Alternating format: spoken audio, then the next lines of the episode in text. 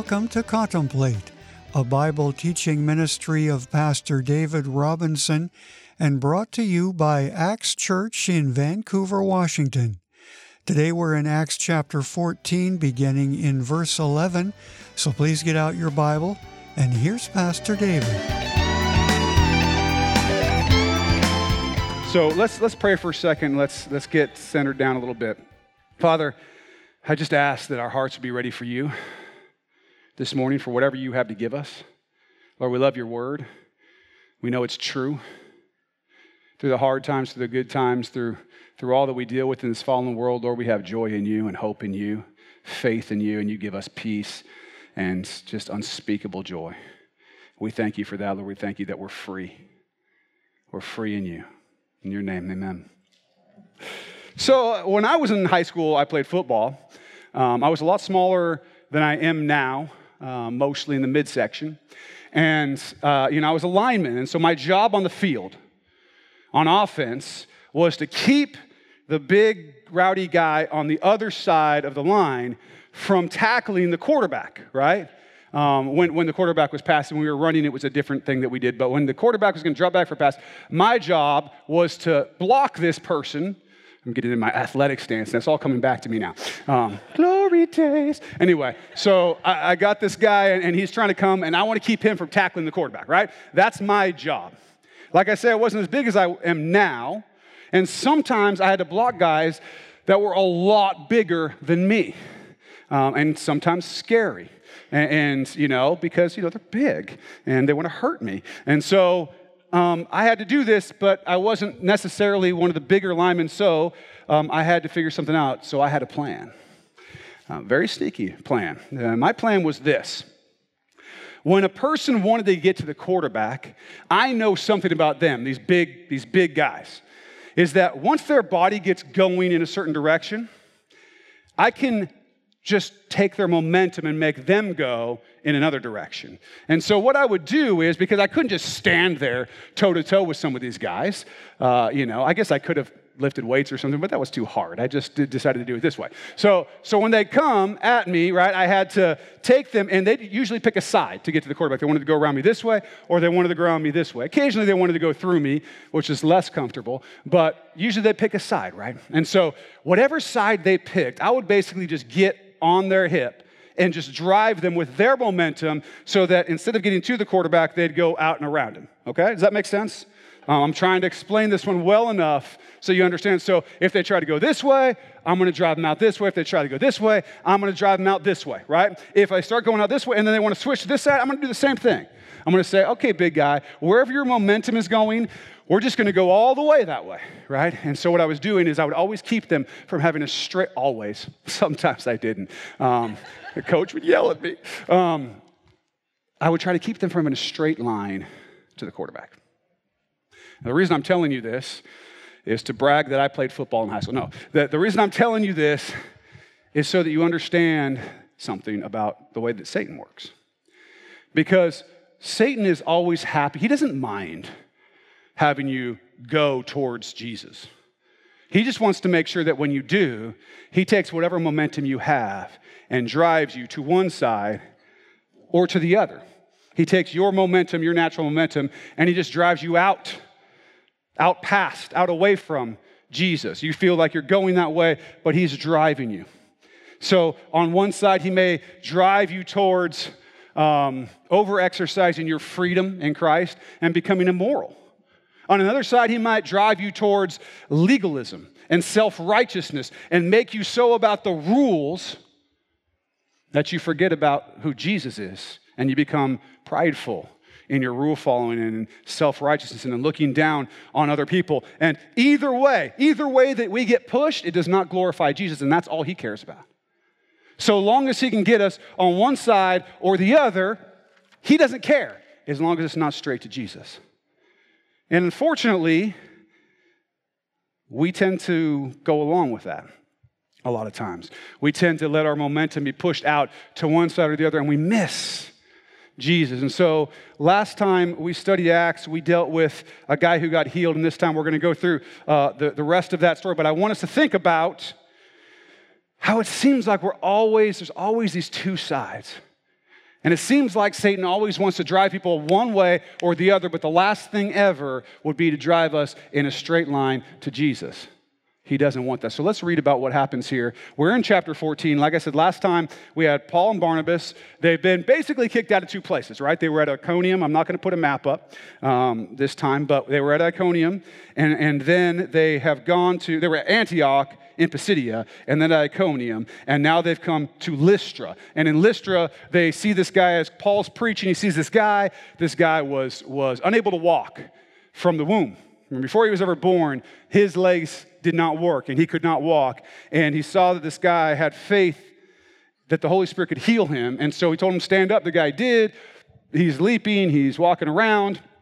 And people are amazed, okay? The people are shocked. And we talked about that last time. This time, we're going to start in the verse right after that. If you'll, if you'll take your Bibles, if you have one, or your mobile device, if you want to use that to, to do it. There are no Pokemon to catch in here, so just you can go straight to the Bible app. And um, if not, it'll be on the screen here, but we're going to go to verse 11 because we ended in verse 10 last time, as I recall. And so let's start at verse 11, and we'll read 11 and 12 to study those first. So it says, Now when the people saw what Paul had done, they raised their voices, saying in the Lycaonian language, The gods have come down to us in the likeness of men. And Barnabas they called Zeus, and Paul Hermes, because he was the chief speaker. All right. So, when the people saw what Paul had done. This is the first mistake that's been made. What did Paul do? He spoke something. This guy that was healed was not healed by Paul. Paul was not magical.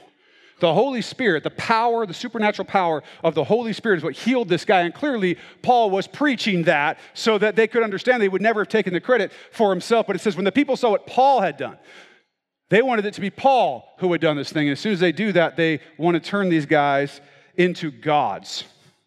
They want to turn these guys into gods. Um, they said, hey, look, the gods have come to us in the likeness of men. And the thing that's so crazy is that that's so close to what really was true that Paul was preaching about. Jesus had come. He had come as a man, fully God, fully man, dwelt among us, died for us, rose from the grave and the power of his Holy Spirit was there and active and working. That's what Paul was trying to preach. And so, the, so God had come, but not in the way that they wanted it to be or the way that they were talking about it. Okay? They called Paul Barnabas and Hermes, uh, I'm sorry, they called Paul Barnabas. They called Paul Hermes and Barnabas Zeus. We have, uh, Disney has done a Bible study on this, and there, here's the picture of Paul and Barnabas at that time. Um, poor Paul, he got the short end of that stick. The little blue guy is supposed to be Hermes, the other guy with the white hair and the beard that looks like me, um, that's supposed to be Zeus. No? There's a lot of laughing. Okay. it's possible that I see what I want to see. All right? Um, all right, Tiffany, you're right. I, you know, you're crazy. Okay. So they probably called Paul Hermes because Hermes is the chief speaker of the gods, right? He's the main speaker for Zeus. And so Paul was the one talking the most. So they called him Hermes, right? Um, there's a Roman poet named Ovid who tells a story about, uh, about Zeus and Hermes coming to the area of Phrygia, and, and they um, go to a thousand homes, and every one of them doesn't give them, you know, is not hospitable to them. And they finally come to the home of this elderly couple, and all this stuff happens and whatever. And so they may have known about this story, um, and it may have connected to why they're saying, oh, this is Hermes and Zeus. I don't know. Um, what it does show us is that in seeing this man healed, they had no confusion that the power of God had been at work. Because of the nature of this miracle, there was no confusion that the power of God had been at work, and, but they wanted it to be their gods right? Because that's something they control. That's something they could control. That's something they could understand, right?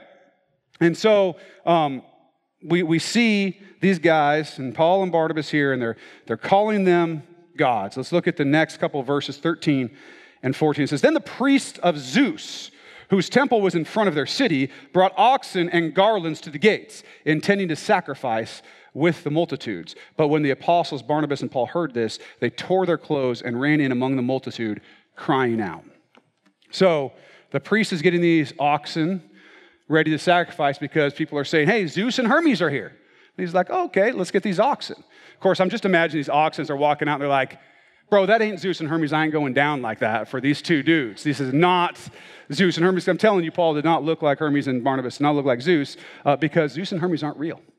FYI. Um, but they tear their clothes and run into the crowd, and you may be wondering, why would they tear their clothes? Which is a very reasonable thing for you to wonder, um, especially since clothing was not cheap. Everything was handmade and organic because that's all there was, right, back then. Um, and, but it was, it was expensive, right? These were expensive clothing, and they tear their clothes. This was a, a custom. We see it in Scripture in, in a couple different instances. When there's great grief, like when a close family member dies, we see Reuben and Jacob tear their clothes when they think Joseph has died. Uh, we also see in the Mishnah that the, the judges in the Sanhedrin, if blasphemy, if someone is accused of blasphemy and the witness comes and says that the person is blaspheming, the judges have to stand up and tear their clothes. And so I think there's a little bit of a mix here for Paul and Barnabas, probably. In one sense, they're very grieved, right? That these people would do such a dishonorable thing to God, but also because it was so dishonorable, it was blasphemy. And so this is the way that they react. They're torn. Their heart is torn that these people have missed the point. They've missed the point. I mean, Paul and Barnabas, man, they've been struggling and traveling and giving it everything to preach Jesus. And, and, then, and then the Holy Spirit, through them, does a miracle. And instead of having it bring people to Jesus, they turn towards false gods and they're broken over it. So they tear their clothes and they run in among the crowds. And this is what it says in verse 15 and saying, Men, why are you doing these things?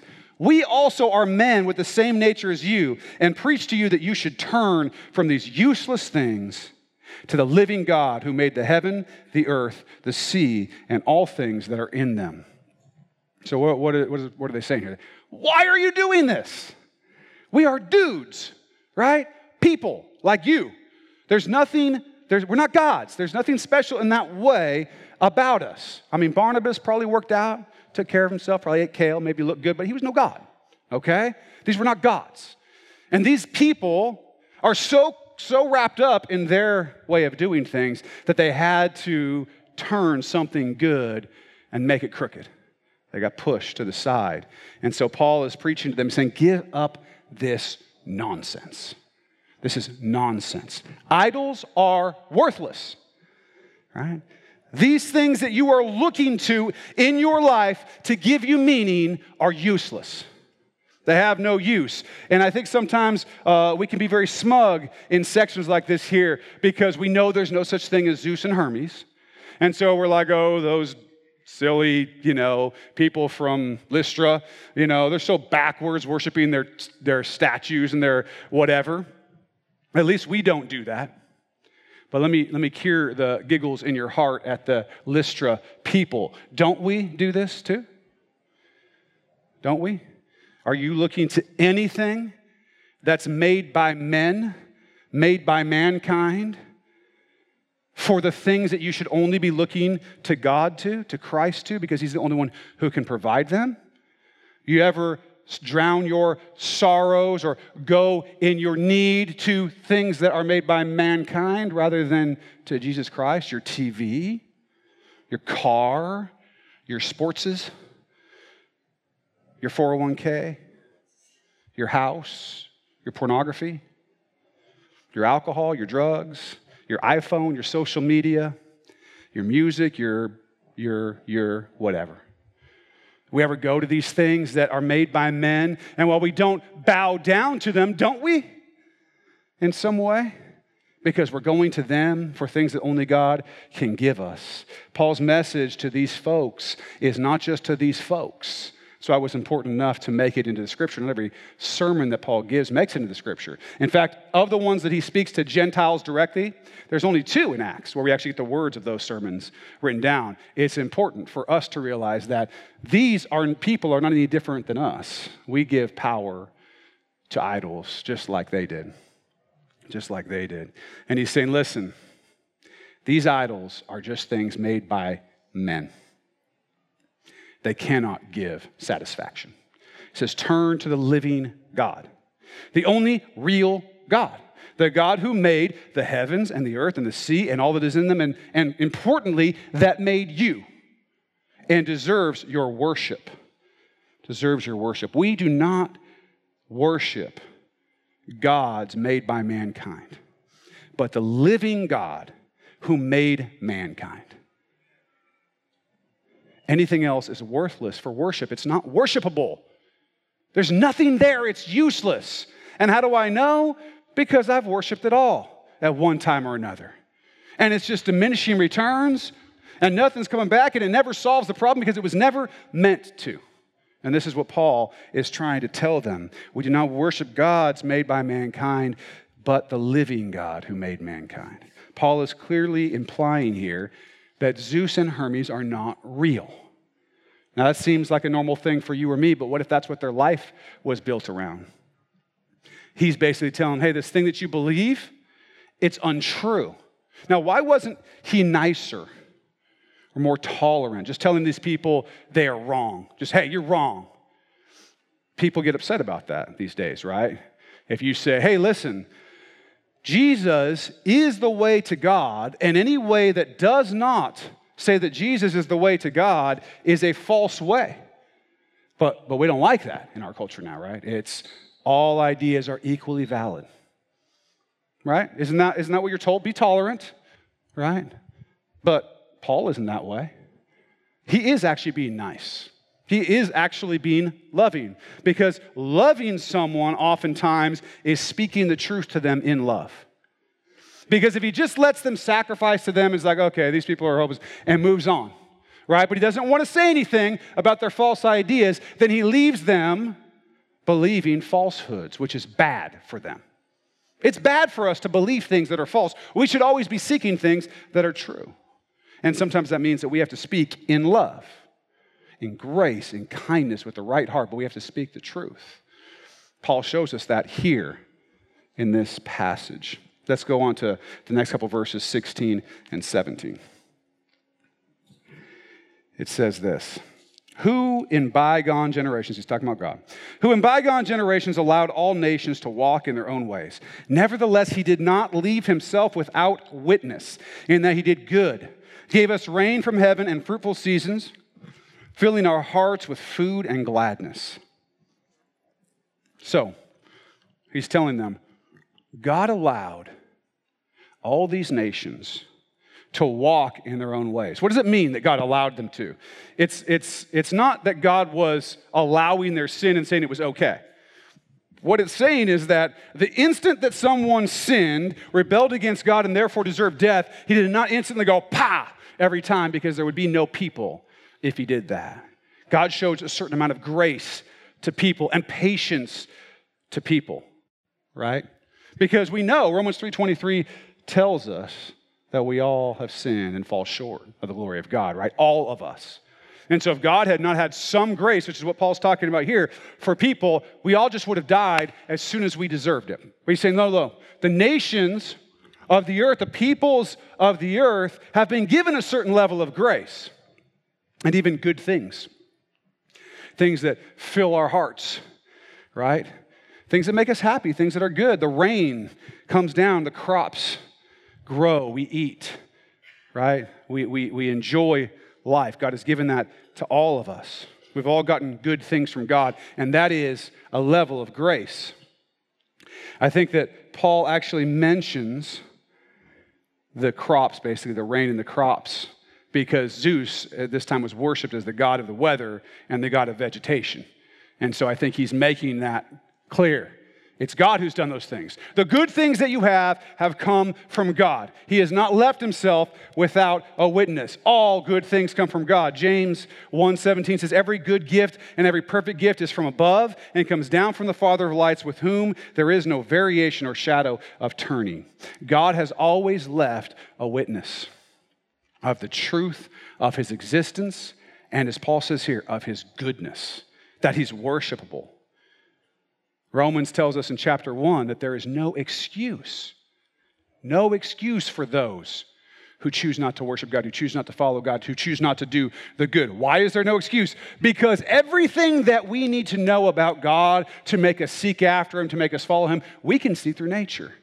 Even in what He's talking about with the rain and the crops, we even in that see a foreshadow of the life, death, and resurrection of Jesus Christ. So, how about you? Do you know Jesus as your Lord and Savior? There really is no excuse. And if you have questions or we can help you make that life changing decision for Christ, call us at 360 885 9000 or send us an email. Use info at axchurchnw.org. And we'd love to have you join us for church this Sunday. Get directions and all the info you need at axchurchnw.org.